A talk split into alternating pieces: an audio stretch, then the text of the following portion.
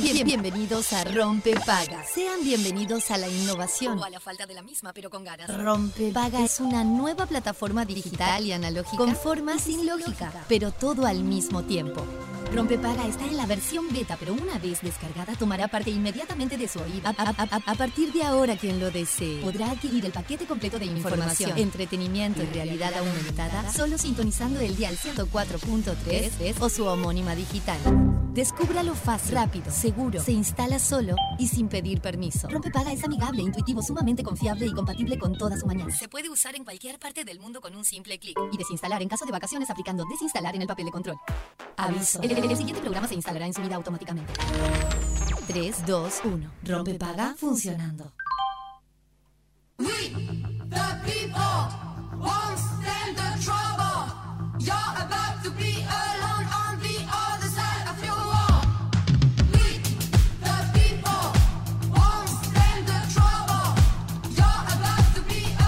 Buenas, buenas, buenas. Arrancamos Rompe Paga en Radio Cero, el programa del día de hoy. ¿Cómo le va, señor Fede Montero? Muy buenos días, ¿cómo estás vos?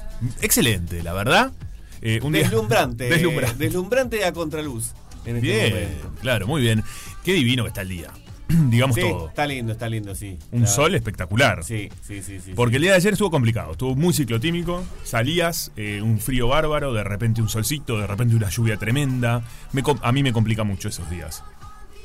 Sí, eh, porque uno no sabe, no termina de entender un poquito cómo, cómo adecuarse a lo que está pasando afuera. Sí, totalmente. Eh, mira, en el día de hoy 16 grados en Montevideo, en la capital, y mayormente soleado. Un sol precioso y parece que se va a mantener así a lo largo del día de hoy. Qué de bueno. hecho, viernes y sábado, que nos interesa muchísimo porque como ya saben, Sí. está el Cosquín, eh, Cosquín Rock, eh, divino porque no va a llover.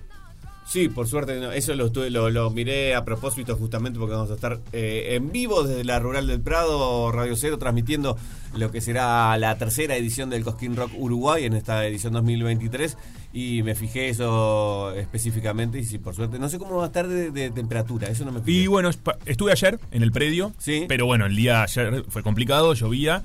Eh, llévense un abrigo. Bien. Para poder disfrutar de estos shows, porque bueno, va pasando Bueno. la hora, obviamente, y se pone fresco, frío. Aparte porque va desde la tarde A hasta la, últimas horas. hasta la noche madrugada. Y lo lindo es que Radio Cero va a estar en todo el horario. Sí, ahí sí. cumpliendo, haciendo una transmisión. Eh, va a estar muy, muy movidito. estar- sí, una grilla impresionante. Extraño mucho ese tipo de trabajo. Yo tuve la suerte de hacer los dos cosquinas anteriores que fueron en Canelones, fueron en, en el Parque Roosevelt. Y esta es la primera vez que se hace en la rural, digamos, dentro de Montevideo. Así que tengo muchas ganas de ver cómo está dispuesto. Eh, supongo que parecido a lo que fue el primer Montevideo Rock. Está también un se escenario pegado al otro. Eh, hay tres escenarios. Sí. Eh, un escenario está pegado al otro y el otro está un poquito más alejado. Es, un- es una cuestión más alternativa, pero los tres escenarios tienen una grilla impresionante y Los además dos están en el ruedo, ¿no? los dos están en el ruedo, exactamente, Los y van a suceder, sucede algo y pasan cinco minutos y Sí. pasa algo en el otro escenario y además estás ahí. Como era podés el disfrutar. Pilsen. Ahí va. Como Nunca fui. funcionó en los últimos años del Pilsen, que era son dos escenarios iguales, grandes, que lo que hace eso es, es, eh, adelantar eh, el- la, la organización, digamos. De, mientras está sonando un escenario, están preparando el otro para que suene la siguiente banda. Excelente. Ayer estuve con José eh, Palazzo, que es el creador. Sí. Eh, muy interesante. Yo le hice una nota hace muchos años también. La verdad, desde el 2001 creó esto, una inmensidad. Hoy están en más de 10 países Sí, el Cosquín. Y bueno, Uruguay está ahí y Radio Cero va a estar presente. Mañana, mañana es viernes, sí está bien. Mañana, Perdí. hoy jueves. ¿Dónde estábamos? Mañana a partir de las 19 horas comienza la transmisión. Comienza una transmisión Va a haber algunas salidas antes, porque, porque el, el Cosquín empieza antes, pero a las 7 comienza y el primer show que vamos a transmitir va a ser el de Sky y estaremos hasta el cierre del viernes con Trotsky Benganán, que comienza a 1 y 20 de la mañana. Ayer estaba probando sonido, lo escuché. Ah, Fui ¿sí? a la prueba de sonido y divino. Sí, Sonaba sí. espectacular. Después estaba Ceballos. Así que de verdad, está sonando lindo, ¿eh? Sí, sí, sí.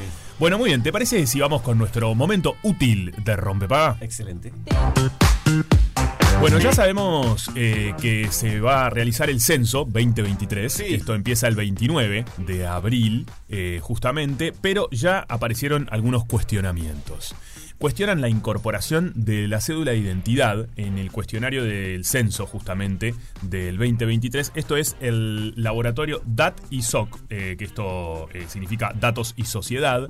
Hicieron un tweet, el, hoy en día viste que a través de las redes sociales, también las cuentas oficiales, ¿no? Hay que tener mucho cuidado con esto. eh, hacen este cuestionamiento donde dicen eh, justamente lo que titulan es Hablemos de los peligros que implica incorporar la cédula de identidad en el cuestionario del censo 2023. El laboratorio lo que hace es, bueno, todo un tweet donde este, explican el por qué no debería ser, dan datos, por ejemplo, en la Argentina, que, que sucedió y que se pidió de- que no sea así. Este, de, de- de que lo- eh, los datos no aparezcan en el censo, digamos, los datos de cédula. Sobre todo es para eh, sostener el anonimato, ¿verdad? Claro, Eso sí. es lo que ellos este, justamente. Que hasta ahora siempre fue así. Siempre, siempre eran anónimos eh, el censo. ¿Sabes que nunca me tocó eh, hacer uno? Esto lo hablamos ya, ¿no? Esto lo hemos hablado. ¿Nunca te tocó hacer un censo? No, no, eh, porque viviendo solo, no, eh, creo que, no sé si se, bueno, se, se hace Sí, seguido, claro. pero en realidad no, se ve que no pasaron por mi casa. No pasa. o estabas en otra. O estaba en otra. Vaya uno a saber. Y cuando yo vivía con mis padres, tampoco recuerdo que haya pasado. ¿No? No. No, bueno, sí. Eh, obviamente que el censo es importante. Recuerden que el último que Sí. teníamos es el año 2011. Está buenísimo este, poder. Tener una cantidad de datos importantes, ¿no? Eh, No solamente de población, que es como el que, el que siempre más eh, sale a, a relucir, porque siempre seguimos siendo un poquito los mismos, pero hay una cantidad de otros datos que, que se sacan de los censos nacionales que, que son muy importantes para, para, para una cantidad de cosas. Exactamente. DAT ISOC pone, en el marco, la inclusión por primera vez en la historia uruguaya de la cédula de identidad en el cuestionario censal genera una legítima y fundada preocupación, preocupación sobre la protección de datos sensibles de las personas. Esto es lo que titulan, bueno, justamente es la primera vez, ¿no? Em, la expectativa de anonimato es un pilar fundamental de todo censo, dado que es la manera más sólida de generar confianza en la población a la hora de brindar datos sensibles sobre sí mismos y Claro. sus familiares, incluyendo el origen étnico, datos de salud, identidad de género y situación migratoria. Claro. Esa digamos que es la, la explicación. Dicen los riesgos para los derechos son fundamentales. Eh, bueno, a lo largo de las últimas décadas, el censo ha incorporado preguntas para relevar información sobre aspectos como la ascendencia étnica, la identidad de género, discapacidad. En muchos Claro. casos incorporan preguntas que han sido un- una conquista de movimientos sociales. Claro, toda la importancia que Sí. tiene también esto. Pero bueno, la seguridad de la información, la protección de los datos, ¿no? Que es algo que últimamente se está hablando mucho también. Recordemos que este censo va a tener un formato híbrido entre presencial y web también, es decir, quienes quieran realizarlo a través de eh, la página web también lo van a poder hacer. Eh, nosotros ingresamos previamente para ver qué tan real era esto, en el sentido de que si se pedía o no se pedía. Claro, la página oficial. Exactamente, a la página oficial y está como uno de los eh, de las preguntas a realizarse. Lo que yo no, no, lo que la página no dice es la obligatoriedad de cada una de las preguntas. Vaya uno a saber qué parte, digamos, de, de- de lo que publican es obligatorio, hasta dónde sí, hasta dónde Sí, no. yo supongo que como todo dato podés negar a, a darlo. No lo sé, Me imagino. es algo que desconocemos. Porque Eh, no, hubo- no hay ninguna sanción.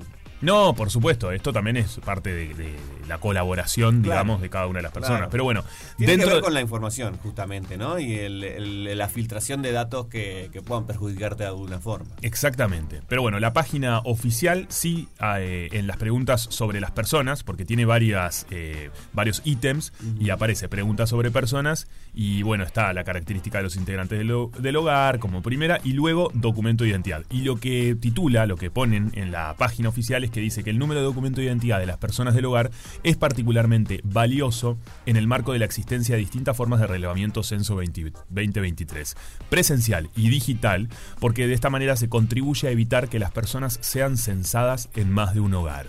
¿No? Eso es un poco el porqué del incluir Claro. la cédula. Pero bueno, acá apareció el primer cuestionamiento. Bueno, son, son que, claro, son cuestiones que, que son válidas porque es verdad lo otro que, que vos comentabas al principio de que hay ciertos datos sensibles para, para algunos colectivos o para algunas personas en, en- en particular que, que puede ser mucho más fácil darlos sin tener que ser identificados. Exactamente. La verdad que, bueno, ahí eh, ya apareció el debate. eh, las redes sociales también colaboran. eh, a veces tienen cosas muy negativas, pero hacen positivas. explotar también muchas Hacen explotar, pero bueno, de alguna manera se hace más masiva también esta discusión. Donde, bueno, por ejemplo, hay un tuit de la socióloga Mariana Fossati que dice que la novedad del censo digital no nos haga olvidar que la cédula no se pedía hasta ahora en el censo. Y, este, y ese es un dato innecesario para la estadística y riesgoso de guardar en una base que contiene muchos datos sensibles. Esto lo publica en Twitter hace unas dos horas. Así a simple vista Este, no salió alguien a favor, ¿no?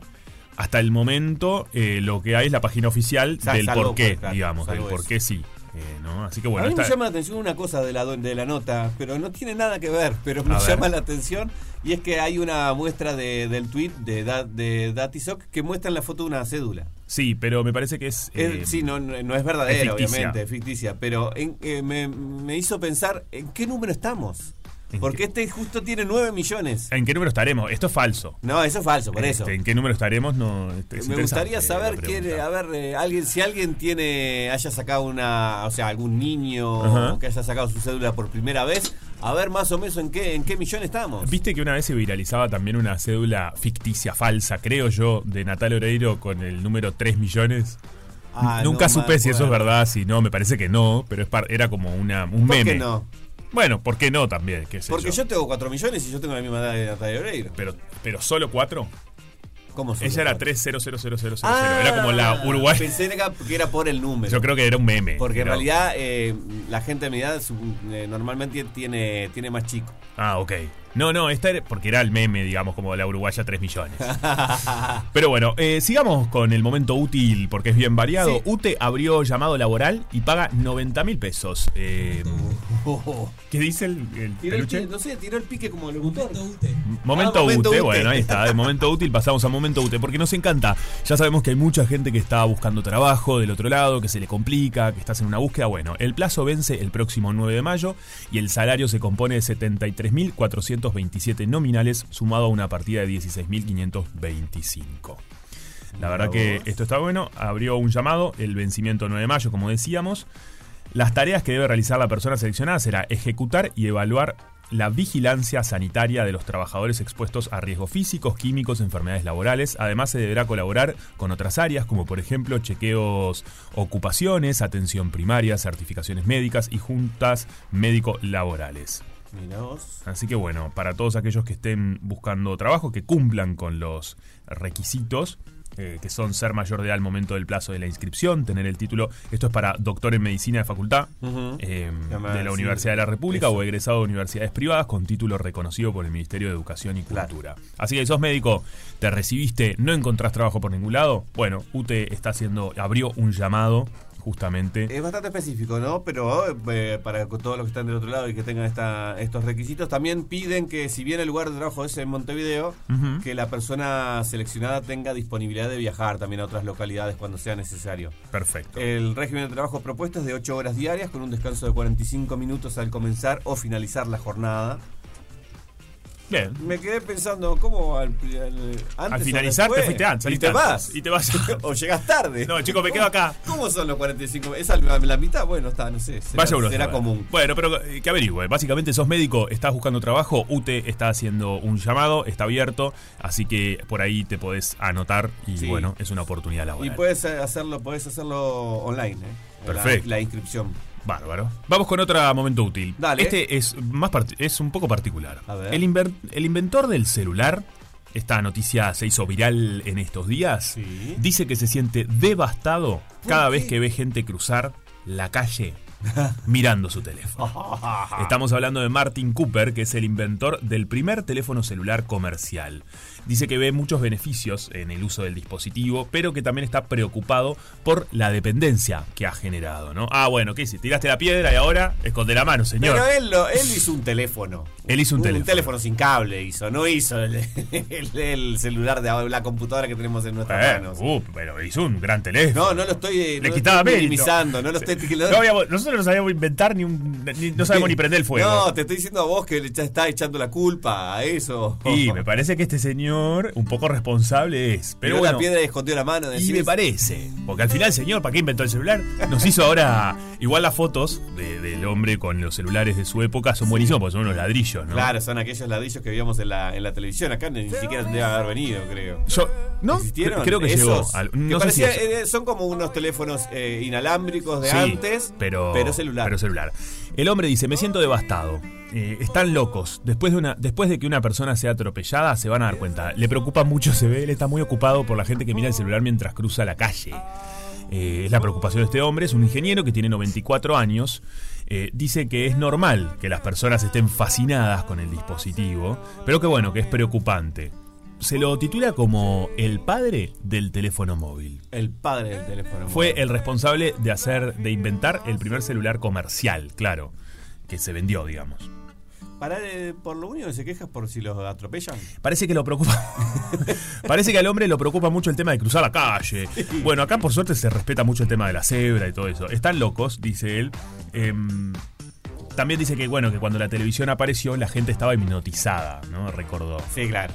Que pa- que pasa con todo. O con- como la, la- la muerte de los medios, siempre son la muerte de los medios. O sea, eh, Aparece algo apare- nuevo y viene otro que Exacto. va- sí, Cuando total. apareció el cine, la muerte de la radio. Cuando apareció la televisión, la muerte del cine. Y así sucesivamente, ¿no? Hoy tiene una. Él, el hombre este, tiene un celular de alta gama y detalló que nunca entenderá. Vale. Más vale, sí, la verdad. Lo que le faltaba era que tenga uno de los antiguos. Nunca entenderé cómo usar el teléfono celular como lo hacen mis nietos y bisnietos. Me gusta esto también. Sí, sí. Y dice también que estamos apenas.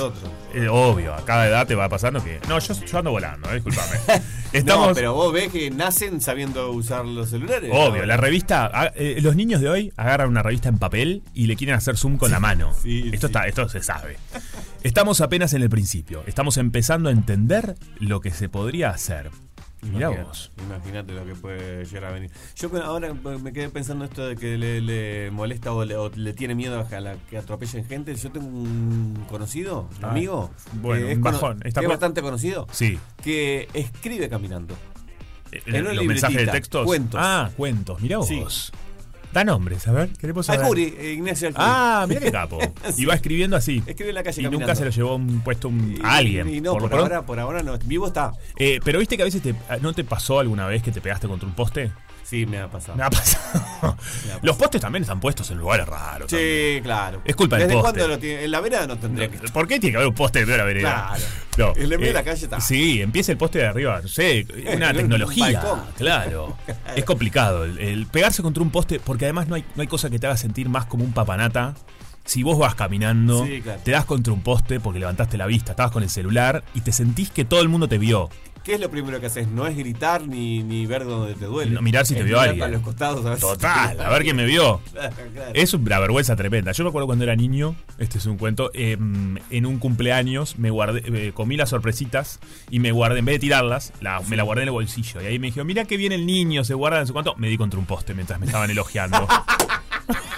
¿Entendés? El karma. el- Eh, me di contra un poste. Yo, no, yo estaba haciendo las cosas bien. No, vos estás haciendo la cosa bien. La claro, guardé karma, tipo así, pero me elogiaron y ese tipo, qué bueno, me dio un poco de vergüenza, porque obviamente la Bueno, gente miró para ese lado y me di contra un. por hacerme el lindo. Hacerte el lindo. Ah, mirá cómo hago las cosas Mirá cómo bien. hago las cosas bien, me guardo el papelito en el bolsillo. ¡Pa! Poste. No. Columna, además columna de cemento. Qué feo. Que es mucho peor que un poste. A mí, en realidad, de ese tipo de cosas fue peor una caída de bicicleta que tuve. Bueno. En el medio de Gracia, saliendo del- viaducto. ¿Y cómo pasó? Tenía la campera eh, atada en el manubrio y Sí. se me metió en la rueda adelante. Ah, gravísimo, un accidente. Uf. Eso es bravo. No, la- Es muy la- jorobado. Se me dio vuelta toda la guita. Eh, bueno.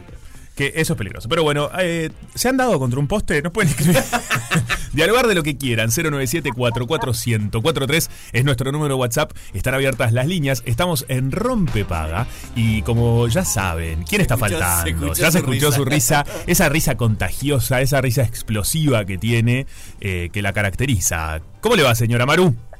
Pero ¿cómo andan, chicos? Qué lindo escucharlos, me encanta. ¿viste? Hablaste de poste y acá estoy yo, ¿no? Firme como un poste. Perfecto. Claro, firme como un poste. Exacto, cómo me gusta la firmeza del poste. Me encanta. Pero bueno, hablando de muchas cosas, eh, ayer llovió un montonazo. Hoy está bastante lindo, está muy lindo. Hay alguna que otra nube acá en Punta del Este, pero está hermoso.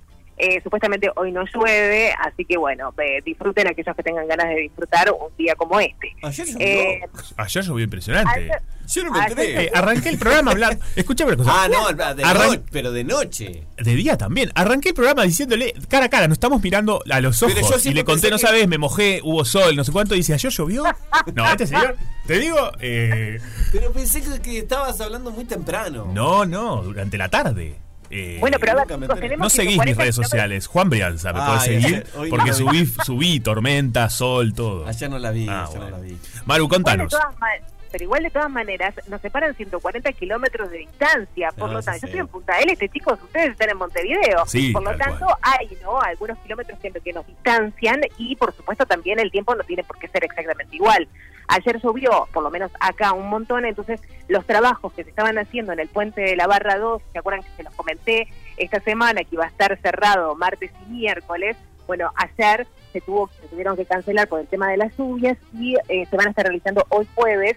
Va a permanecer cerrado el, el- el puente 2 de la barra y el tránsito solo estará habilitado para el puente 1, para ida y para vuelta. ¿sí? Pero tengo recomendaciones súper interesantes, dos talleres para emprendedores totalmente gratuitos. Bien. Uno es, se llama Taller Conoce los costos de tu empresa. El Centro PYME de Maldonado abre inscripciones para el taller dirigido a emprendedores que se va a estar desarrollando sin costo el 25 y 26 de abril de 18 a 20 horas en el municipio de Punta del Este. La fecha límite para anotarse es el próximo lunes 24 de abril, así que tienen pocos días, apúrense. Y la inscripción la pueden hacer a través de la página web de la Intendencia de Maldonado. Ahora, hay otro taller que también está súper interesante porque es un trabajo hermosísimo, los chicos de Maldonado Emprendedor. Eh, están las inscripciones abiertas, se llama Prepárate para Emprender. Lo hace ya, digamos, este, este tipo de talleres lo hacen desde hace como tres años, desde que arrancó y se gestó Maldonado Emprendedor. Ujú. Es un programa orientado a personas con interés en emprender y emprendedores con ideas de negocios.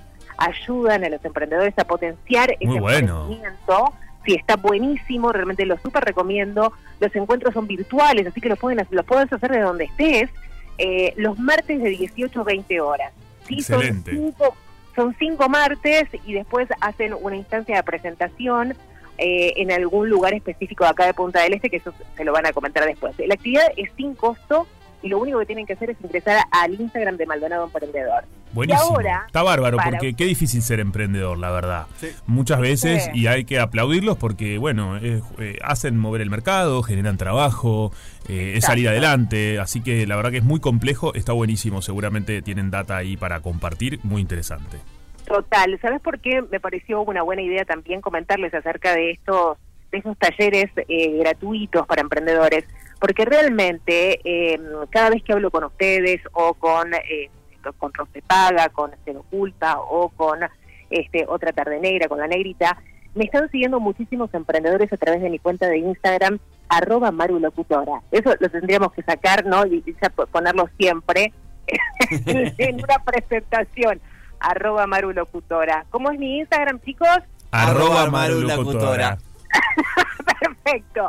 Bueno, y me siguen muchísimos emprendedores. Entonces está bueno eh, aquellos que recién estén como gestando una idea, eh, ahí los ayudan, los orientan y los potencian. Pero bueno, tengo algún una Maru recomendación, algo, un festival nuevo, nuevito de paquete. chicos. Opa. A ver. Esto, esto está sal- salidito, todavía creo que ni siquiera está en las redes, ¿eh? Va. eh, primicia. Me encanta. Eh, primi- totalmente. El 7 de mayo es la fecha en Rocha. Eh, se le dio el nombre a este festival porque es la primera vez que se va a estar realizando, se llama Festival Autóctono, Mm. así, Festival Autóctono, Autóctono. ¿sí? ¿En dónde? En el Fuerte San Miguel. No conozco. ubican, no. No. ¿cómo no? Pero chicos, no tuvieron niñez, nunca fueron a acampar a Santa Teresa. Sí, Ah, sí, a Santa, no Teresa, a Santa. Teresa sí, pero ¿cuál es el fuerte? ¿Escucharon una cosa? ¿Nunca se subieron al cañón? Ah, creo que Dios no. mío, no, Creo no, que no, no. no puede ser. No, ¿sabes qué no pasa? Lo que pasa es que cuando yo fui a acampar con mis padres, que era niño a Santa Teresa, eh, nos íbamos de madrugada para no pagar. Oh, Entonces, no puedo creer. Que agarraban todas las cosas y se iban. Pará, no, lo- porque te dan un pegotín para poner el auto. Ah, no, buenísimo. No, no. Lo acabo de googlear y sí fui. Está buenísimo. Ah, bien. bien, No, no, lo, no lo tenía por nombre, pero ahora que veo las imágenes. eh, ¿No sí, se hacía un impresionante. baile ahí? Ah, nunca fue un baile. No, ahí no, no, eso, eso era... Porque se hacía en un- alguien algo parecido adentro de Santa Teresa un baile. Ay, vos sabés que no, eso sí ya no, ya no me acuerdo. Ah. Este, porque mi etapa, digamos, del Fuerte San Miguel era hasta los 12 años aproximadamente. Claro. Pero, este, bueno, la cuestión es que para aquellos que no lo conozcan, el fuerte tiene así como tremenda historia. Fue construido por los españoles en 1734, después los portugueses se los afanaron a los españoles en 1737, después llegó la venganza y en 1763 volvió a ser tomado por los españoles. Entre ida y vuelta, ida y vuelta, llegamos al año 2023 y la cuestión es que se va a estar realizando este festival autóctono el 7 de Qué marzo bueno. al centro del, Fuente, del Fuerte San Miguel, en Rocha, habrá feria gastronómica, artesanos, emprendedores, venta de productos locales, habrá paseos no solo dentro del Fuerte San Miguel, sino también en los alrededores. Y esto les va, Buenísimo. les va a encantar, porque van a poder visitar el Cerro Picudo. Mira, ¡Qué lindo! mira qué bueno. Hermoso, yo tenía pi- pila de ganas de que me dijeran, ¿qué dijiste, Maru? No, ¿viste? No te, Ah. Me cagaron, chicos, me cagaron. No te lo dijimos, ¿eh? Te dijimos, qué bueno. Qué bueno. Qué bueno. Qué bueno. el Cerro Picudo. Quien quiera conocer el picudo. Sí. Quien quiera conocer el picudo, vayan allá, porque realmente va a estar buenísimo. Mide 100 metros, wow, ¿no? Lo podés subir a pie, porque hay un sendero que hicieron, eh, y desde la cima del Cerro Picudo pueden ver la Laguna Merín, el Arroyo Ah, el pueblo 18 de julio, cultivos de arroz, la fortaleza de Santa Teresa. ¿sabes?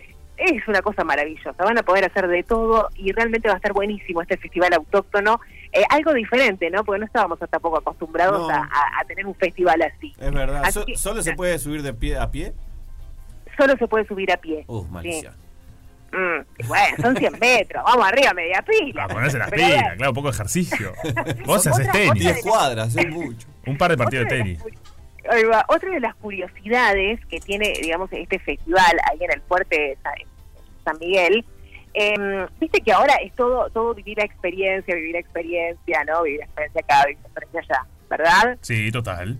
Ahí está. Bueno, los baños estarán representados por pozos negros o letrinas para que los visitantes puedan vivir la Ah, experiencia. literalmente vivió la experiencia.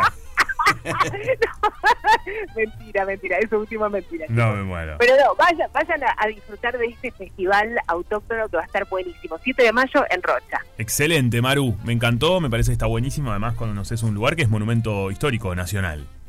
Totalmente, totalmente. Bueno, chicos, les mando un besote enorme. Que pasen precioso y mañana viernes muchas cosas lindas también para, para comentar. Me encanta, Maru. Estaremos a la espera. Hasta Beso mañana. grande. Hasta mañana. Eh, una aclaración. Eh, estábamos hablando recién del el censo y la, la cédula y si será obligatorio o no. En Desayunos Informales estuvo el director del Instituto Nacional de Estadística, Sí. Diego Agual, y dijo que el cuestionario va a pedir la cédula en dos instancias. Ah, la bien. primera al comienzo, porque tiene que ser una persona mayor de 18 años la que responda, y esa es la forma que tenemos de verificar, dijo. Y luego dentro del formulario se va a pedir la cédula de identidad. Pero asegura desde el INE que durante el censo la cédula es un dato que no es obligatorio proporcionarlo, pero Ah. que sí es muy útil para evitar duplicación de respuestas. Claro. ¿Tá? O sea, un poco lo que hablábamos hoy y, y- y decíamos esta posibilidad de que quizás no era obligatorio. Bueno, parece efectivamente, según las entrevistas que estuvo dando, que no sería obligatorio, pero que sí, obviamente Se sería útil. Así que bueno, para ahí está el cuestionamiento. punto rápido. ¿Viste? Sí, sí, Rapidísimo, no, porque son datos que son importantes, que está bueno saber y, eh, eh, bueno, sobre todo informar este con, con propiedad Sí. de lo que va sucediendo. Sí, sí, sí. Rompe paga. El ciclo de la vida.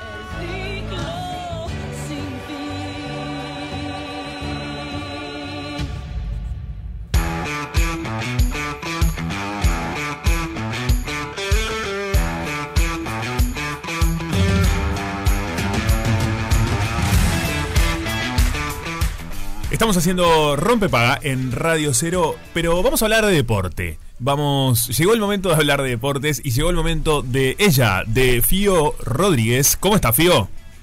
¿Cómo andan? ¿Todo bien? Por suerte, Muy bien, ¿y tú? palpitando al fin de semana ya. palpitando el fin de semana, eh, pasaron cosas, sucedieron. Ayer te digo, mira, yo que estoy desconectado, como ya sabés, del fútbol, Sí. igual es imposible estar del todo desconectado. Estaba en el No hay gimnasio. chance alguna. No hay chance alguna. Ayer de noche fui a entrenar, última hora, y estaban todos los televisores prendidos y la gente que estaba pendiente del partido. Y además un televisor con cada partido, porque hubo fútbol para tirar para arriba. Para tirar para arriba, claro, no, no se puede escapar. Totalmente.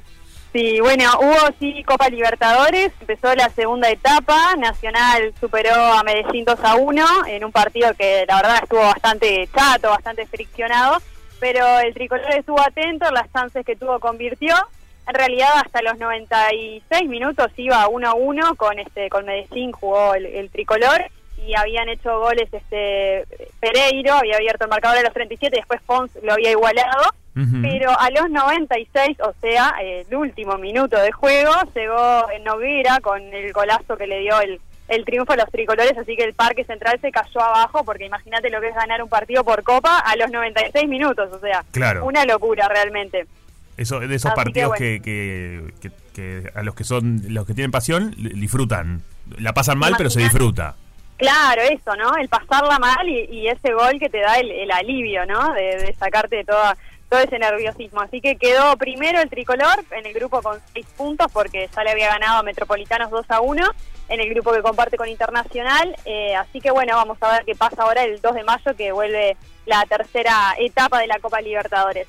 Excelente. Pero también hubo Copa Sudamericana. Danubio tuvo el mismo resultado, pero a la adversa, porque perdió 2 a 1 con Guaraní. Eh. Bueno, en la humedad de Paraguay jugó la franja y no no pudo este contra contra los paraguayos, a pesar de que hizo un buen partido. De hecho, el, el marcador lo abrieron los uruguayos con el tanto de Guillermo May. Después, este bueno, Santander y Barceló pusieron los dos goles que le dieron el 2 a 1 a, a los rivales de los danubianos. Eh, así que bueno, uno y uno para los, los equipos uruguayos. Y hoy tenemos el duelo de Peñarol que juega a las 7 de la tarde con Millonarios, el campeón del siglo. Van por el primer triunfo en, en la Copa Sudamericana los Carboneros porque cayeron en, en su primer enfrentamiento con América Mineiro. Y este, el grupo también lo comparten con Defensa y Justicia, así que bueno, está, eh, obviamente la Copa recién empezó, no está todo por verse, pero son fundamentales estos primeros puntos en estos primeros partidos para ya encaminarse este, a hacer una buena un, un buen desempeño. Buen día, Fío. Yo por acá recién entré porque tuve que ir a ver a los compañeros. Eh, el- este, este equipo con el, que- con el que se enfrenta hoy Peñarol, eh, eh, comparándolo a- en la previa, ¿no? Eh, con el anterior, Sí. ¿cómo es? ¿Es, es más- un poquito más accesible, no? Y bueno, en realidad América Mineiro nos parecía súper accesible Sí. y Peñarol este cayó, así que en realidad eso sí este, lo, lo podemos a ver que se me Perfecto. se nos coló algo ahí, perdón. Sí. No, no pasa Este, nada. Yo me quedé pensando qué bien que es a las 19 horas, ¿no? Para el futbolero sale de trabajar y le queda le queda bárbaro. Totalmente, sí, es un horario divino. Es un buen Eh, horario. la verdad, la verdad que hay partidos por copa que están siendo a las 11 de la noche, Sí, muy o tarde. sea que terminan a la una de la mañana. Claro, esa y- gente al otro día no rinde en el trabajo, ya te lo digo. Claro, nosotros que hacemos este cargo deportiva, imagínate Bueno, vos sí, porque está, pero, pero vos rendís siempre, No, porque vos sos es, bueno, es más tu o oficio, menos, tu trabajo. Nos está, nos está comiendo la vida.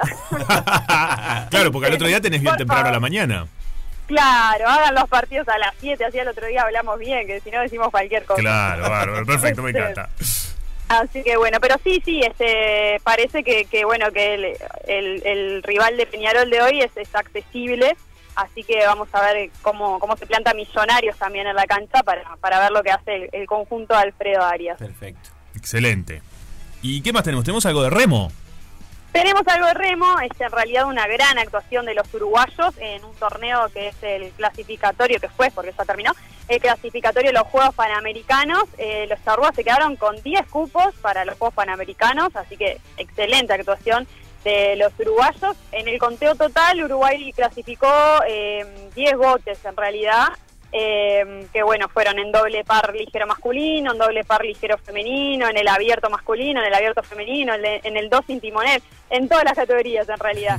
Eh, así que Bien, bien. bien ahí por, por los uruguayos. Además, este, esto significa una medalla de oro, dos de plata y una de bronce.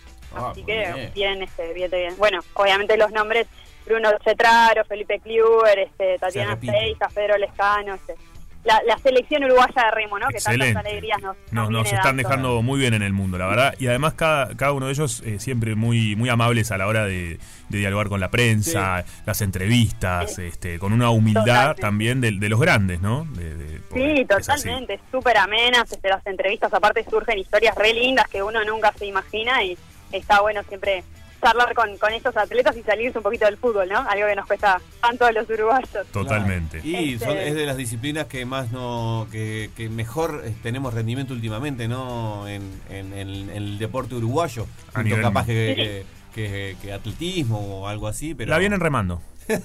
La verdad que esta gente la viene remando y lo- la, bueno. la vienen remando muy hasta bien. un Oscar ganamos por remar. claro. Sí, es verdad, total. rema. Bueno, muy bien. ¿Y qué tenemos en el ciclismo también?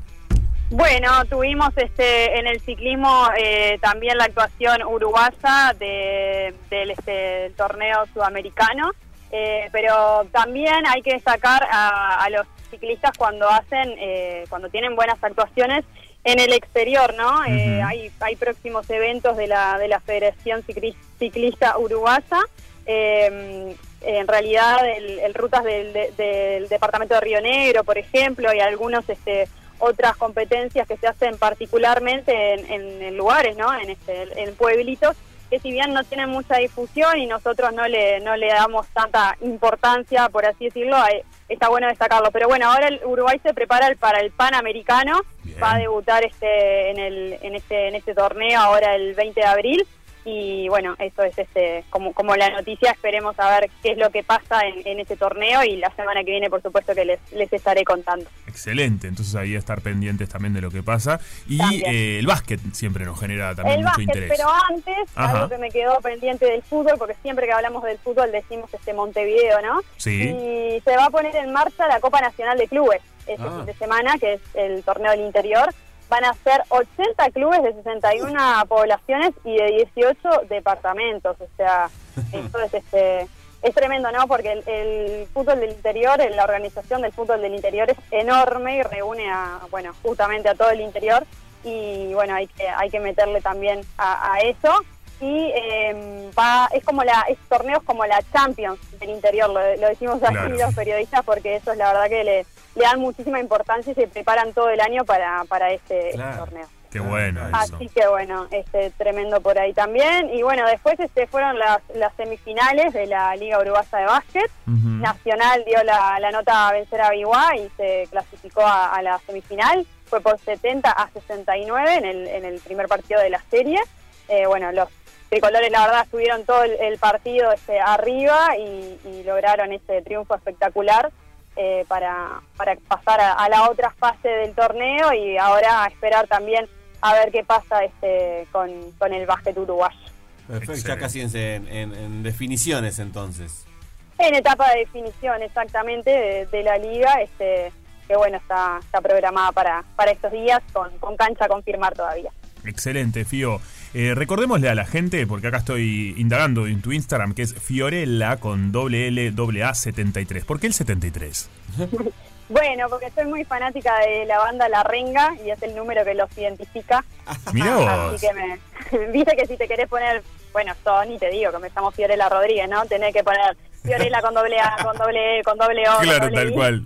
Entonces llegó un momento en que está, no, a ver, ¿qué pongo? Bueno, La Renga, ya está. Excelente. Y mira, y me gusta destacar que hace eh, hay un- una cosa que subiste a las historias, que hace una semana se reunieron mujeres periodistas para intercambiar sobre narrativas feministas en el periodismo deportivo. Así que está buenísimo también esos encuentros. Sí, sí, sí, fue, un- fue un encuentro que hicimos, en realidad empezó este hace un par de años y siempre lo repetimos, eh, para eso, ¿no? Darle el impulso al- a, a la perspectiva de género en el periodismo y siempre es lindo intercambiar con colegas, así que buenísimo que lo destaques. Excelente, Excelente. Fío. Aparte, buenísimo que se haga en deporte, que, que hace, hace poco se, se empezó a incluir más a la periodista mujer. Sí, que es el ambiente, uno de los ambientes más masculinizados de la Exacto. sociedad, ¿no? Totalmente, así que está buenísimo tenerte en nuestro equipo, Fío. Gracias Bueno, por todo lo que nos Gracias. actualizás, porque además yo estoy pintadísimo, o sea que vos a mí me, me iluminás.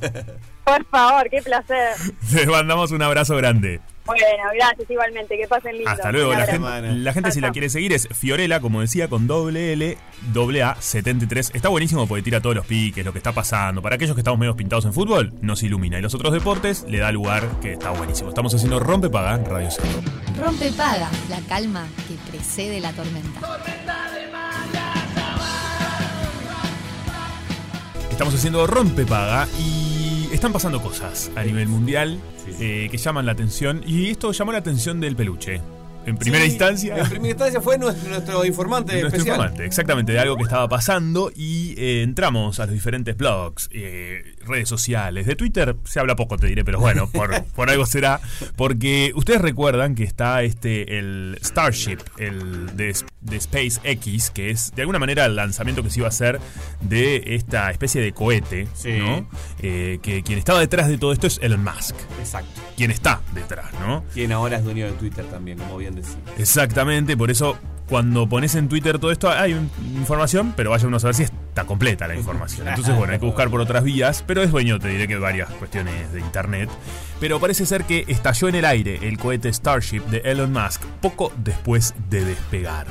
Esto fue en la primera instancia de prueba, donde no llegó a las etapas que tenía que desarrollar. Cuando se lanza un cohete, tienen varias fases, digamos, ¿no? Que una es de- se desprende una parte de la otra, empiezan, bueno, diferentes cuestiones. Yo te lo digo porque soy ingeniero. ¿Qué decía? ¿No? lo decía con tanta seguridad que era ingeniero astronauta. No, bueno, eh, pero sí, eso es según lo que explican. eh, Cuatro largos años han tenido que pasar para que por fin Starship, el buque insignia de SpaceX, se eleve con sus dos etapas integradas en su primer vuelo de prueba. Eh, la verdad que lo único que hizo hasta ahora fue elevarse, porque hubo- a los minutos después, ahí estamos, me encanta, esta es Nicki Minaj. Let's go to the beach, each, let's go Así debe estar Elon Musk ahora. Me encanta Nicki Minaj. Sí. Mucho. Claro. Starship. A un temón. Súbila. Hoy es jueves, claro. Estás medio de bajo, bajo humor, estás laburando, estás cansado. Se viene el viernes, recordá. Subí la radio.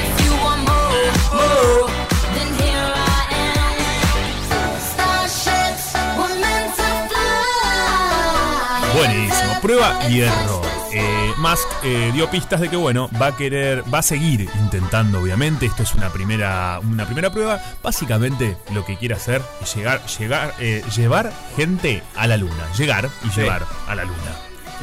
Peligroso. Sí. Bueno, me hace acordar, eh, me hace acordar cuando dijo que flotaba en el aire ni bien había salido, me hace acordar al, al Challenger, que yo lo vi en, en vivo esa explosión. ¿Y en qué año habrá sido? No, vos eras, no sé si eras nacido. Eh, creo que es del 89, me parece. Nací ahí. Nací este hace Sí, años. Era, no, no, y nací en enero, así que estaba ¿Nunca nacido. viste la imagen? No, no recuerdo es tremenda, ahora. Es tremenda. ¿Sí? Era la primera vez, sí, la primera vez que iba de invitado una maestra a, ¿A dónde? viajar a... ¿A la luna? Sí, no Sí. me acuerdo dónde iba. Pobre maestra, sé ¿por qué la mandaron a la no, luna? Iban a- no, no sé si iban a la luna, no me acuerdo. Ah, también mandar a la maestra a la luna. Pero- pero ellos Era sí, claro. mueren. Sí, sí. Qué feo Era transmitido en, todo el mundo el lanzamiento. Tremendo, la verdad. Pero bueno, en realidad la idea de que Starship sea una nave totalmente reutilizable. Si bien es posible configurarla para que algunas partes sí que sean de un solo uso. Eh, mira vos, qué locura esto, ¿no? Eh, el objetivo es utilizar esta nave para llevar a los astronautas de la misión Artemis 3 a pisar la Luna de nuevo.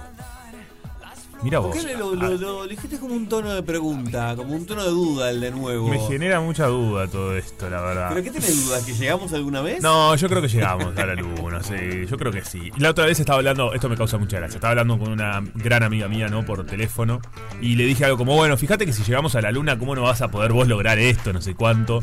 Y ella me dice, mira, ya bastante con que estemos hablando de esta boludez, eh, un satélite se está encargando de que me llegue las cosas que tenés para decirme y yo las tuyas a través del celular. celular, como para que encima, ¿entendés? Porque a ver, hay que agradecer en definitiva. Sí, sí, claro. ¿No? Porque uno habla tanta pavada por teléfono, por ejemplo, y hay toda una tecnología atrás de eso. por supuesto, por y están supuesto. involucrados satélites, está involucrado el más allá, capaz. Eh, bueno, también, sí, algún otro tipo, es más la copa eso, pero bueno, capaz que también. Mira vos, Starship es también el cohete más grande que jamás eh, fue construido. Mira vos, una altura de 120 metros y el doble potencial que el Space Launch, el cohete de la NASA. Mira vos. Como Howard Hughes hizo el avión más grande, este va y hace el cohete más Eh, grande. El cohete más grande, qué bárbaro. Pero al final no, no llegó ni a, ni a despegar. Bueno, sí, despegó y a los pocos metros explotó. Elon Musk eh, dio declaraciones después de esto.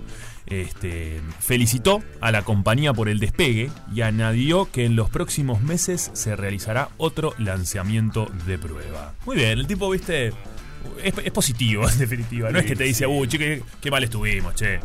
No, felicitó en definitiva por el despegue, ¿te das cuenta? Eh, siempre Fue el cohete. Siempre Ah. mirando el lado, eh, ¿cómo es? El, el vaso lleno. El vaso lleno. Sí. Y un tipo así, claramente, observa el vaso lleno. Felicidades SpaceX por el emocionante lanzamiento de prueba de Starship. Esto lo publicó obviamente en dónde? En Twitter. Me gusta. La verdad, hemos aprendido. Estamos, no sé, eh, no sabemos, ¿lo odiamos o lo amamos o lo odiamos? a Lo este odiamos señor? un poco. ¿Lo odiamos un poco? Un poco, un poco lo odiamos. Es porque, Porque es- está haciendo cualquiera en Twitter. está haciendo cualquier cosa. Despidió un montón de gente. Sí, sí, un poco lo odiamos. Bien. Tiene Podríamos. mucha plata, la gente tiene tanta plata hay que odiarlo un poquito. ¿La acumulación? Sí, no, estoy, estoy sí. totalmente en desacuerdo de esto. sí, sí, sí. Porque capaz que, fíjate si acumulas mucho dinero y además haces eh, algo bueno por el mundo. No está tan mal. Pero eso. no, no es el caso. No es el caso este hombre, parece que no es el caso, parece que no es el caso. Pero bueno, no sé, yo la verdad, Elon, capaz que en una de esas te banco, me va un pasaje a Marte cuando todo esto se prenda fuego y vos te vas a cagar y yo te voy a decir, Fede, te saludo. Chao Fede, nos vemos. El ciclo de la vida.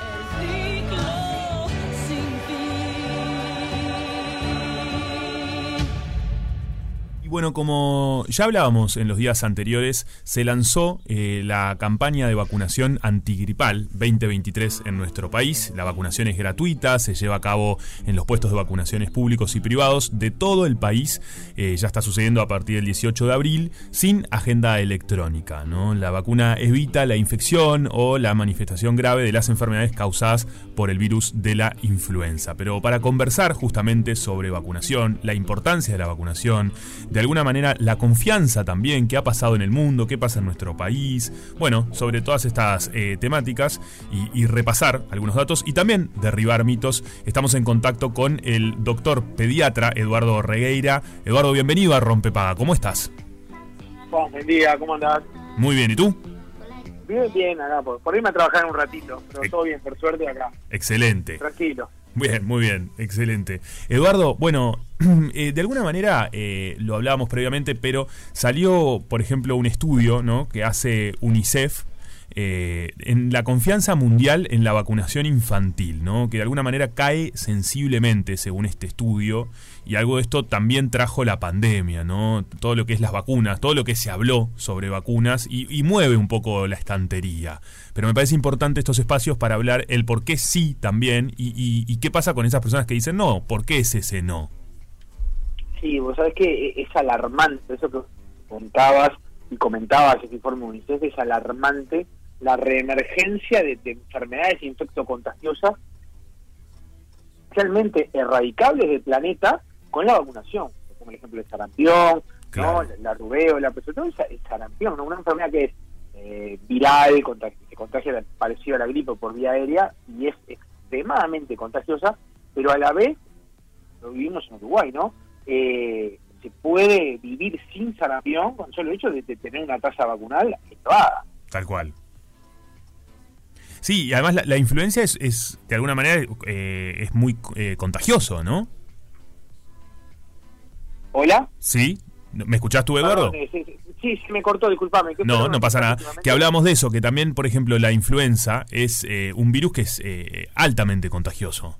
Perfecto, sí. Bueno, para empezar a charlar de la gripe, es eso, ¿no? El- el- La gripe el- es un virus muy contagioso. Porque viste que ahora que empiezan los primeros eh, los primeros fríos, en otoño, cerca del invierno, y ya están circulando cientos de virus, rinovirus, que generan el resfrío común, infecciones respiratorias altas, pero el virus de la gripe, el virus de influenza, es un virus que puede generar eh, complicaciones, puede generar una, una- una- una mortalidad en, en niños, en adultos con determinadas comorbilidades, y por eso que la campaña de vacunación antigripal es fundamental y cobra vital relevancia en esta altura del año.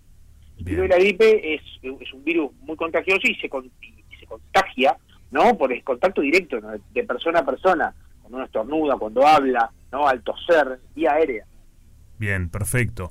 Y, y además, bueno, cualquiera es, es altamente contagiosa, pero están clasificadas, ¿no? Porque escuchamos, a veces no sabemos muy bien, pero está la A, la B, la C, como que tienen diferentes tipos de, de- de virus y se clasifican de, eh, en, en- como de diferentes maneras. Claro, eh, vos, vos tenés, eh, se clasifica ¿no? en base a, a los tipos de- de virus, ¿no? A, B y C, y después la- la- las partes virales, la H y la N, viste que dicen H1N1, ¿no? Eh, virus influenza A, H3N5, bueno, es, son, eh, es la foto de la cédula, ¿no? Es decir, uno rubio, otro morocho, otro usa lente, no usa lente, eh, es, eh, dentro de la familia de, la- de la gripe son diferentes eh, eh, estereotipos. En realidad se tipifican eh, pensando sobre todo al, al momento de cuál va a estar circulando, en el hemisferio norte, se viene para acá, y en base a eso que se, se genera la composición de las vacunas. Perfecto. Viste que eh, siempre aparece esto de, de los mitos, también el desconocimiento, ¿no? Aparecen los miedos. Eh, ¿Se puede aplicar, por ejemplo, eh, la vacuna antigripal simultáneamente si estás eh, con otras vacunas? ¿Cómo es eso?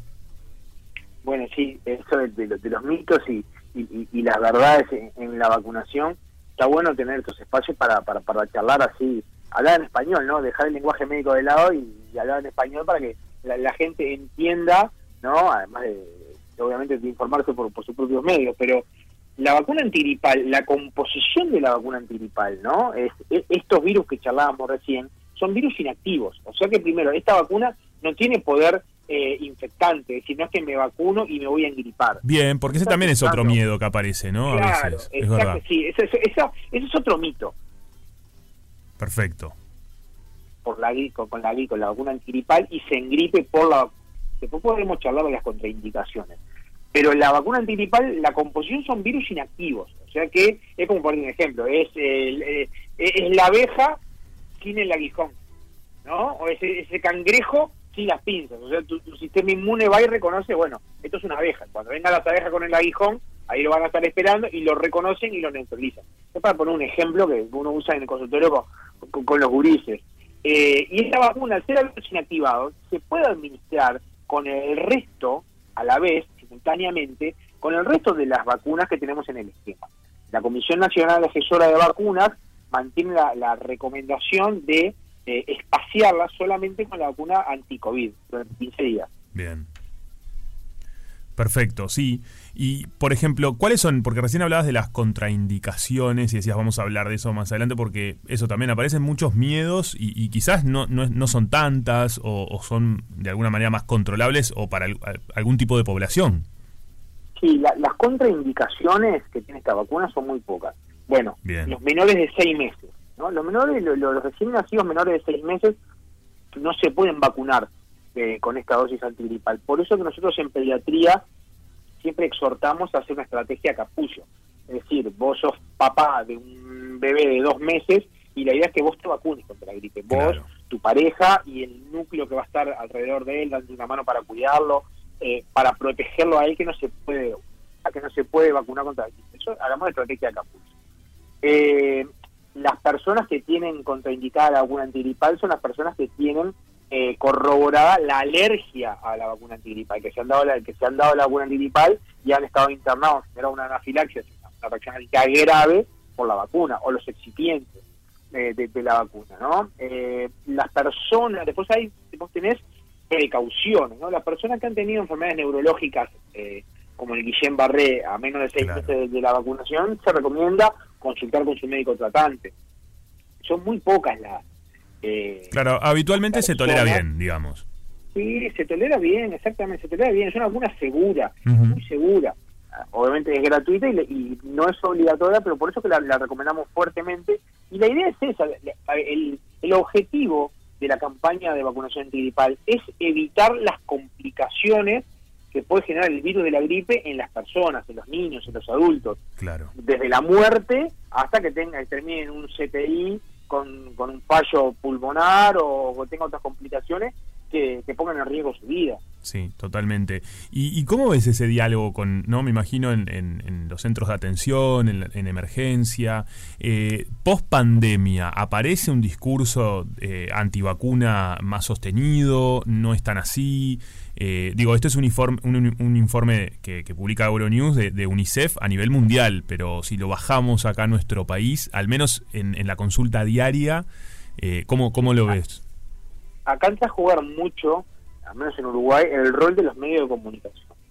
Siempre la, la veces que he tenido la chance de, de charlar con, con- contigo, con colegas, el tema es eh, la responsabilidad que asume una persona que tiene un programa de radio, que tiene un micrófono adelante, al momento de divulgar o poner el micrófono a alguien para hablar de este tema. ¿no? Acá no hubo, te pongo el ejemplo que me decía de la pandemia, no hubo sensacionalismo, Claro. no hubo toma de dióxido de cloro en vivo, no hubo sobreexposición de... Una cosa son los antivacunas, ¿no? Personas que lamentablemente lo, tenemos en, eh, lo hemos tenido como representantes nacionales, ¿no? Que piensan que por vacunarse se van a imantar o puede generar eh, autismo o puede generar daños gravísimos, ¿no? Eso sí, pero otra cosa que es más genuina y es lo que vos me preguntabas, son las dudas, las Claro. dudas que tiene la población en general y está perfecto. Y ahí nosotros tenemos que poner el tiempo, la cara, el título, explotar y aprovechar estos estos espacios que nos brindan ustedes, salir a y transmitir tranquilidad. ¿Cómo se transmite tranquilidad? Brindando toda la información disponible con evidencia científica para que la persona tome la decisión que corresponda. En este caso, eh, la, la- la vacunación que nos sacó de la pandemia, ¿no? Eh, salva vidas. Y Tal la cual. vacunación antigripal es una, es una, una herramienta que tenemos eh, a esta altura del año para, para evitar los daños que, que, habla- que puede generar este virus. Sí, totalmente. Eh, pero bueno, eh, obviamente que la gente ahora se, se- Yo creo que a partir de la pandemia se cuestionan más, ¿no? Y se aparece el cuestionamiento. Pero bueno, es importante eso, entender la importancia, ¿no? De- de- del por qué sí recibir este tipo de vacunas, hacerlo de manera ordenada. Bueno, hay, hay todo un. cómo se va desarrollando, que es en forma escalonada. eh, pero. Por supuesto, por supuesto. Y vos no te olvides que salió que, que, que hubo un momento donde los médicos teníamos más exposición en la, en la, en la prensa que los jugadores de fútbol. Total. Era una cosa, una medicalización de la situación que lo ameritaba, creo yo. Y bueno, eh, a ver, eh, genera, genera dudas, genera cuestionamientos. Y bueno, yo siempre digo lo mismo, una cosa que no dije al principio de la charla, yo no tengo ningún conflicto de interés. Es decir, que yo no trabajo para ningún laboratorio, yo Claro. no tengo ningún beneficio económico o promover eh, este tipo de vacunación que no deja de ser un medicamento. ¿No? Es, creo que ponerse a disposición para, para charlar sobre este tema, hablar sobre mitos y verdades o, o lo que o lo que esté en la agenda. Pero es un momento, ¿no? Es un momento donde generó muchas dudas la vacunación. Estamos en medicina en vivo, ¿no? Apareció el virus en, en China, eh, se expandió por toda Europa, se llevó puesto eh, a España, Italia, Francia, llegó a Argentina, Brasil. Nosotros lo contuvimos como, como pudimos y a la vez se iba desarrollando la vacuna. Se empezó a experimentar, a probar, tuvo sus beneficios y bueno, y va generando dudas, va generando cuestionamientos y bueno, hay que hay que tener la evidencia científica para para brindarla y en base a eso di- discutir el tema. Totalmente. Eh, una antes, cortita. ¿Embarazadas? Sí, sí, sí. Eh, mira, los eh, los grupos, ¿no? De, de- de riesgo que, que, que esta vacuna, eh, lo que nosotros le, le pedimos al, ¿no? al que se debe vacunar, bueno, eh, en pediatría entre seis meses y cinco años, ¿no? Es un grupo de riesgo. Eh, gurises, obviamente, mayores de cinco años y adolescentes que tengan asma, Sí, EPOC. o claro. alguna otra alguna otra patología crónica respiratoria, eh, cardíaca, eh, Sí, diabetes. diabetes también, ¿no? Eh, lo mismo pasa lo mismo pasa en, en- en adultos, ¿no? Los mayores de 65 años, la, la- la obesidad severa, la- la- las personas con, con una obesidad severa, un índice de masa corporal elevadísimo, las cardiopatías, bueno, te decía, vos decías lo de la diabetes también, y después también las, las enfermedades crónicas, ya sean renales, hematológicas, las personas inmunocomprometidas, son un grupo de riesgo donde, donde se recomienda la vacunación. Bien. También Sí. tenemos Pasa lo mismo con el personal de servicio, ¿no? Eh, los bomberos, Sí, la-. Exactamente. Bueno, eso viste que, que están dentro de la de la primera línea de, de- de vacunación, ¿no? Totalmente. Los, los trabajadores de la salud, los- los el personal de, de servicios esenciales, los bomberos, militares, los docentes, policías, los trabajadores de las avícolas también, eh, y las embarazadas, me decías, de las embarazadas y las puérperas, es decir, las mujeres que, que- dieron a luz, que parieron hasta los seis meses después del parto. Eh, esos son los grupos ¿no? que en la etapa 1, que es del 18 al 24 de abril, si mal no, no recuerdo, Sí. después sí, después el, hasta el 2 de mayo eh, entran a jugar los, los, los niños que te decía de 6 meses a 5 años, bueno, y los adolescentes y adultos con las comorbilidades que charlamos recién, y después el 3 de mayo el resto de la población. Perfecto. Excelente, entonces, Eduardo, quedó clarísimo el, el por qué sí, y está bueno derribar mitos, eh, tener estos espacios para, bueno, que aparezcan las dudas que son válidas, ¿no? Que está bien que las personas nos cuestionemos, que preguntemos, bueno, pero para eso están los profesionales, como es tu caso, para eh, explicarnos y decirnos, bueno, mira, tiene este montón de beneficios, está bueno que, que se vacune la población, eh, es más, es, nos hace un bien a todos. Sí, sí, sí, tal como decía, es la idea. Yo creo en, en una medicina donde, donde discutir con el paciente, charlar las opciones, esto de la medicina paternalista, de que bueno, acá yo soy el médico, yo soy el pediatra, se hace lo que yo dice, y yo digo y ya está, no va, no corre, o al menos en mi caso. Está bueno tener estos espacios pa- para charlar así de manera descontracturada, con mucha información, con mucha seriedad. Muchas gracias por, por el espacio y bueno, nada, quedo a las órdenes para cuando ustedes precisen y un beso grande a, a Fede y a, y a, y a Sofi también. Le mandamos, le mandamos al, al equipo. Gracias, Eduardo. Excelente todo. Un abrazo grande y bueno, buena jornada y éxito en el, en el nuevo programa. Muy bien, muchas gracias. Eduardo Regueira, doctor pediatra, justamente hablando de la vacunación. Recuerden, comenzó el 18, del 18 al 24 es esta primera etapa, del 25 al 2 de mayo es la etapa 2 y a partir del 3 es, eh, justamente a partir del 3 de mayo, es la población en general. El otoño es mejor con buena música. Otoño 2023 en Radio 0. 104.3 y 101.5 en Punta del Este. Muy bien, I need, decía la canción. Y bueno, lo que se necesita también es hacer actividades eh, recreativas, que nos hagan bien, que disfrutarlas, que puede ser salir o quedarse en casa, ¿no? Y de eso se trata el espacio que ya conocen, que es salimos o nos quedamos. Y en el caso de quedarnos, yo tengo algunas, A ver. alguna, un par de series cortas o miniseries para poder hacer maratoncitas pequeñas. Bien, me gusta lo de maratón pequeña, porque eso de que no me, no me tengo que comprometer tres años y medio mirando la serie, no puedo, no lo sostengo. Es bravo. Yo, a mí me ha pasado de, de ver, eh, de empezar a ver series que no había visto en su momento que duran 6, 7, 8 temporadas. No, olvídate, que Y- ca- y cambiaste ta, la después vida. lo disfruto, pero- No, no. Porque vas creciendo en edad, Sí, claro. te cambian los intereses. Bueno. Empezaste la serie y eras uno, terminás la serie. Tenés cuatro hijos, estás trabajando en otro lugar. No, no, no. Hace no. poco vi una que a mí me gustó mucho que se llama Only. eh, no, em, Solo Friends es la que me va a acompañar toda mi vida. eh, siempre sale el sol en Filadelfia. Está en, en, en, en Star, que es la, la versión Perfecto. la versión adulta de Disney, digamos. Eh, y dura tiene 15 temporadas. Es la serie más larga No, en- que, por que favor. todavía está, todavía existe. ¿Y cuántos años Al estuvo al aire. se sabe? Eh, hasta ahora 15, por eso. Ah, van- pero Comienza 15 años. con- sí, sí. No, es una locura. Eh, locura. comenzó en el una 2005. Pero viste Y que la vi- no hay la una, había visto en su hay una yankee que siempre la nombran en las series, Sí. pero es más telenovela. Ahora no recuerdo el nombre. Tipo, Ah, Days la- of Our Lives. Claro, Days, of, sí. Days of Our Lives. Que era de Los días de nuestra Joey. vida. Claro, de trabajar Joey. que esa dicen que es como una telenovela Sí. histórica que dura y dura y va pasando y crecen los personajes, tienen hijos. Claro. Bueno, locura. acá se vio una, una novela yankee que era así. Era así. Eh, que daba en el 12. No, Eh, pero no me acuerdo cómo se llamaba. Qué locura. Otros tiempos, ¿no? Sí, claro. Pero bueno, ¿cuál es la recomendación para nos quedamos cortita y al pie de esas que podés ir y disfrutar y no tenés que casarte con la, la serie? Si te pasa, hacemos uno y uno. te- si te parece, digo. Eh, dale. Hacemos uno para quedarnos, uno para salir, así, Ahí va. y así vamos. Perfecto. Para arrancar, eh, para quedarse, es una serie que dure, dura en total apenas 8 horas. Una miniserie en realidad. Ok, toda la serie 8 horas. Toda la serie. Ah, qué suerte. Toda. No, pensé me proponía un capítulo de 8 horas. Dije, pues, este señor, no, no sé, la ansiedad no me comprendió, no nos entendimos. la película argentina Yo con lo. Claro, imagínate, es una tortura.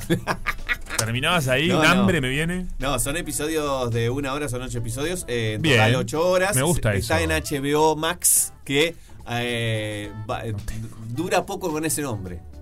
Ah, ¿se va a llamar de otra manera? Se va- le- ya viene un CEO que en realidad eh, eh, un. CEO ¿Y le, qué le va a poner? que, que, que eso, que es horrible, le gustan los documentales de, de, de, de house- de gamas de casa, ¿viste? Porque también Ok. era tenía la, tiene la otra cadena con no se me fue la Pero va a ponerle otro nombre y además va, a cambiar el contenido. Max se va a llamar. Max, mira Sí. vos. Eh, el tema es que los que está, los que estamos te- temblando un poquito es los que Tiene la eh, suscripción. la eh, hicimos la suscripción ni bien llegó que teníamos un 50% de por vida gratis. O Ah, sea, bueno, me- se terminó, un claro. descuento, ¿no? Olvídate, nunca hagas nada de por vida. Ahora no, sé, no, no. capaz que lo mantienen, pero no Yo lo no, sé. difícil. La verdad, en el mundo de hoy, eh, suscripción de por vida a la mitad no 150 conviene. pesos estaba pagando por mes. Ah, una- por un regalo. Claro, era un regalo. Y me cuesta igual hacer algo de por vida, la verdad. No, bueno, sé si pero no es de podría. por vida. Vos lo podés bajar en cualquier Ah, momento. no sé. El ellos te pueden dan el descuento de por vida, pero vos podés bajar en cualquier momento, en cualquiera de las, de las plataformas. Qué barato. Sí, sí. Bueno, bien. Pero bueno, eh, eh, quienes tengan HBO todavía, después en Max va a estar también, obviamente. Está esta miniserie que se llama The Staircase, que es basado en un, hecho- en un hecho real. Eh, primero en, en Netflix está el documental. Que está bastante sesgado el documental, pero es un le fue muy bien, uno de los mejores eh, true crime de televisión que se hizo eh, eh, por ahí. Está muy bien el documental también, pero esta es está ficcionada, se llama The Staircase, la escalera y trata de un de un aspi- aspirante político que había que es escritor, que fue escritor también en Inglaterra Mira vos. Que, que supuestamente tiene una, una, una especie de, de familia eh, Paralela. No, no, Ah. no. Una, una, una buena familia, de- visto de afuera, ¿verdad? Ok, pero adentro es un problemón. Pero en un momento se le muere la esposa. Ah, bueno, qué, qué dramón esto. No me ve, es Bambi, ¿qué pasa? Y, él dice que bueno, está muy apenado, obviamente, por la muerte de, de su esposa, Y que sí. se murió eh, tropezando en las escaleras. Ah, mirá qué complicado. Pero eh, él está apuntado como sospechoso de Femicidio, homicidio. Claro. Sí, de femicidio, Ahí va. exactamente. Ahí está toda la parte del, ju- del juicio. Y se ya pone sabemos intenso. cómo termina en realidad, pero yo no se los voy a decir porque es una Es historia un hecho real. histórico. Es un hecho, claro, una historia real. me, me divierte cuando hay hechos históricos. porque Eh, googleo eh, todo, sí. miro las caras y el actor. Está buena esa. Me gusta como la comparación. A veces la ficción no es mejor que la realidad. Nunca, la ficción supera. jamás supera la realidad.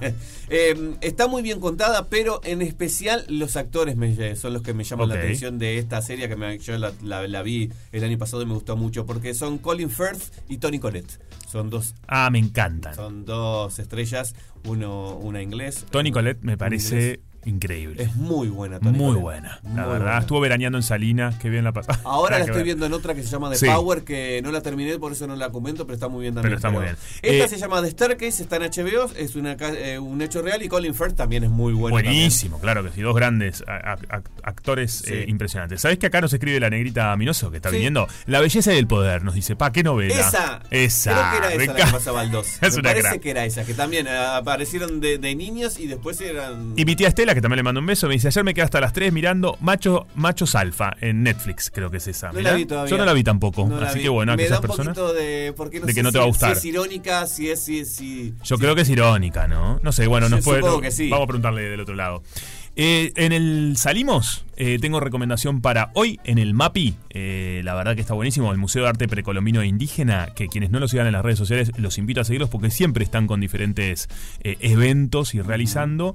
Hacen Voz en Línea. Es un espectáculo que aborda el amor desde la imagen y la palabra. Va a estar el dibujante y publicista Horacio Guerreiro, Ogue, y Alejandra Recart ambos en una experiencia artística que bueno, eh, por primera vez se juntan estos dos artistas en sus diferentes áreas y bueno, hacen un recorrido sensitivo, me parece que hay una propuesta ahí muy lindo, además de que estás visitando el MAPI, ¿no? Claro. Eh, que está buenísimo como espectáculo, así que bueno, eh, los invito, vamos a ver qué pasa. La voz será de ella, obviamente, y la idea este, es que mientras ella cuenta historias, Ogue las vaya trasladando al papel.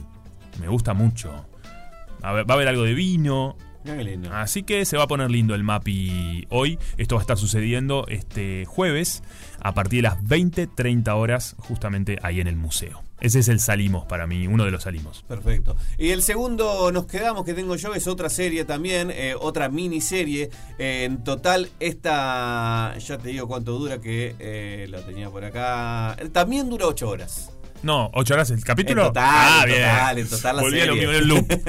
Me gusta. En total la serie. Es una serie que originalmente es de Hulu, pero nosotros no tenemos eh, en, en- en esta región no está Hulu, entonces lo vemos a través de Star, esta versión de, de Disney eh, para adultos, digamos que se puede hacer el combo. Perfecto. Algunos tienen el combo De para los pequeños y para los grandes. Exacto. Mirá vos. Porque se puede pagar las dos plataformas con un pequeño descuento juntas. Perfecto. Pero Me si gusta no- que los tires los piques de descuentos, la si no, también pueden, eh, eh, pueden hacerse socios eh, eh, por, por cada uno por, su Por lado, separado, ¿no? Por claro. separado, la gente no decide, al final no les vamos a solucionar. Tampoco le podemos solucionar la vida. No, todo no. un todo poco sí, un poco no y un poco más o menos. La serie se llama Dope Sick y mm, se trata, básicamente, el, el, eh, la sinopsis dice, una gran farmacéutica lanza un medicamento opiáceo bajo la premisa de que no causa adicción. Pronto una pequeña comunidad minera de los Apalaches empieza a tomar esta droga sin sospechar que se volverán adictos a ella. Uh. También es un caso real y es de es el inicio de la plaga de la plaga de los opiáceos en Estados Unidos. Está eh, protagonizada por Michael Keaton y es muy interesante eh, eh, cómo está contada, sobre todo. Me encanta. Eh, mira, el peluche me hace de señas. Sí, por eso- por eso me apuré. No puedo creer que ya estamos. La verdad, cómo pasa volando el tiempo. estamos más en el horno. Estamos en el horno. Bueno, eh, mira, mi mamá dice que muestra eh, que vio Machos Alfa y que le parece buenísima. Me encanta. Buenísimo. Dialogando en vivo. Buenísimo. Eh, bueno, hemos llegado al final de Rompepaga. Yo tenía para recomendar una fiesta. No, no tenemos ah, que hacer pausa. Ah, pausa y Sí, seguimos. por eso, claro. Ah, bueno, al final no se entiende. Por, por favor, es una pausa, ya venimos. Ya... Rompe paga. El ciclo de la vida.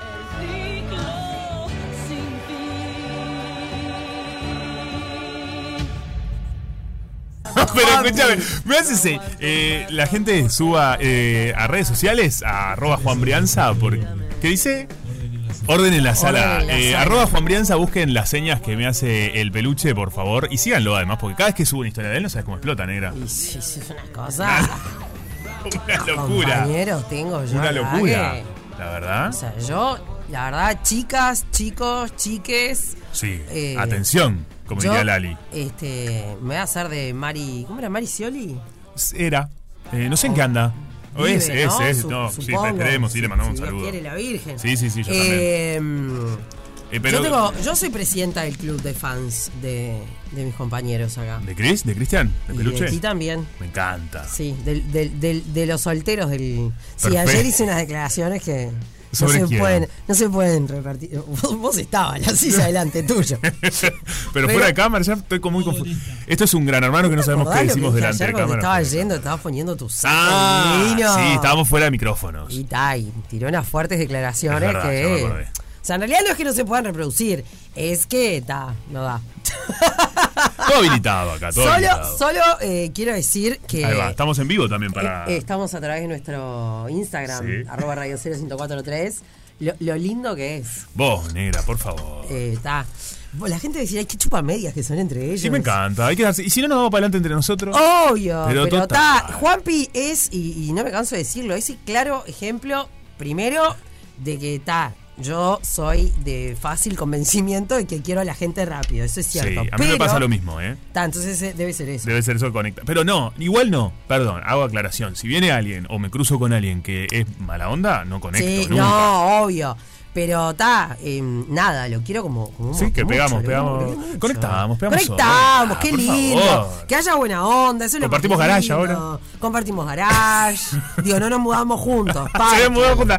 Sí, vamos a mandarle un beso a, vamos a mandarle un beso a Ale que se lo merece. Me encanta. Este ya él, él escucha, Perfecto. pero viste que entrando y sacando autos. Sí, a veces sí, a veces no. Yo Ale, Ale. Ah, estás mandando Te un audio. mandar un audio. Claro que sí, estamos en vivo. En vivo, acá en Radio Cero te mandamos un beso grande. Claro que sí. Eh, gracias. gracias por- por cuidarnos por cuidar nuestros, nuestros vehículos. Claro, sobre todo, Y la vida, porque nos da tranquilidad, paz mental. yo Ale, te juro, es esa persona que, no sé, ayer me tendría que haber cobrado doble el lavado del auto, ponele. Ah, claro. Claro. Ah, qué bueno lava el auto también. También te lava el auto, No, esto se- Ale. Me levanto y aplaudo. Claro, o sea, mi posta, con lo- lo- los que tenemos eh, Eh, hijos, hijos, claro. Ahí es se- como que te disculpas ante la gente que se va a subir, le decís, pa, vos no Vos mires perdoname, el pero la verdad quilombo". que. Sí, total. Todo padre o madre, por lo menos que tenga un grado de desprolijidad, es como podés encontrar Puede pasar de todo ahí. cualquier cosa. Desde un chicle Sabés hasta los deberes.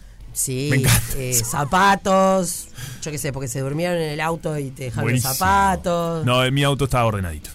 Y porque es Porque muy estoy, nuevo. claro, estoy solo también. Claro. Sí, pero soy medio de, de histórico de la limpieza también. Ah. Pero tengo, ¿sabes que Tengo unas patitas de gato. Ya nos hacen seña también. ¿Cuál será esa seña? No, este fue apurate, apurate, porque ya está palazo. Ah, espectacular, Claro. porque se viene el Cosquín Rock. Se viene el Cosquín Rock, estamos en modo Cosquín. Si esperaban que habláramos de otra cosa, es imposible. Porque estamos recontra felices Divino. de compartir con autos limpios, sucios. Si van en auto, no tomen. Totalmente. Eh, ya hablaremos también de eso ahora con, con- con José en cuanto a la, a la organización. Porque viste que hay lugares que estás como en duda. Decís, ¿qué hago? ¿Voy en auto? Y obviamente no puedes tomar, pero a la vez, cuando te vas, buscar un algo para volver. Eh, si- se puede si complicar. tenés la posibilidad de ir en un auto, Obvio. Que poner cosas sobre la. Totalmente. Y también lo lindo que es cuando vas en grupo a los festivales, ¿no? Los festivales tienen eso de vamos en un grupo, a- arranca como una eh, como la peregrinación hacia el show, hacia vivir lo que son el- el- los artistas en escena. La verdad, dos escenarios que los vi, tres escenarios. Tres Ayer estuve escenarios. visitando, eh, impresionante. No, ¿cómo está quedando? Está ya quedando. Bueno, ya nos dirá José, pobre que por Suena, ahí. ayer estaba Trotsky, cuando caí, estaba Trotsky haciendo la prueba de sonido y suena espectacular. ¡Qué Así que va a ser una fiesta. Tremenda fiesta. Em, vamos a pedir un per- permiso al honorabilísimo eh, directorio de Casa Zorrilla. Sí. En un momento, ¿podemos llegar a abandonar la transmisión todos, excepto el que se encargue de ¿no? que la música suene, e irnos todos juntos a hacer un poco de algo? Sí, me parece que sí. Elegimos la banda, ponele, y decimos, votá. Tenemos Y que ahí ponernos vamos. todo de acuerdo y vamos. Me gusta. Me gusta esta propuesta. ¿Está bien? Estoy de acuerdo. Con Trotsky seguro. Perfecto, ahí Ponemos estaremos. alguna otrita. no sé qué tan lejos se toma el escenario. ¿A la vueltita? Está. Estamos ahí nomás. Sí, Divino. puede, Tremenda puede, transmisión que va a estar haciendo Radio Y Cero. si se llega a cortar, ya saben por qué fue. Claro. No cambien, ya vamos a volver. Ya volvemos, chiquilines. bueno, Negri, eh, llegó todo este momento y llegó el final de Rompepaga. Y arranca otra tarde negra. Rompe paga. Una fiesta Amor, dale, vamos a la fiesta. con final feliz. Rompe paga.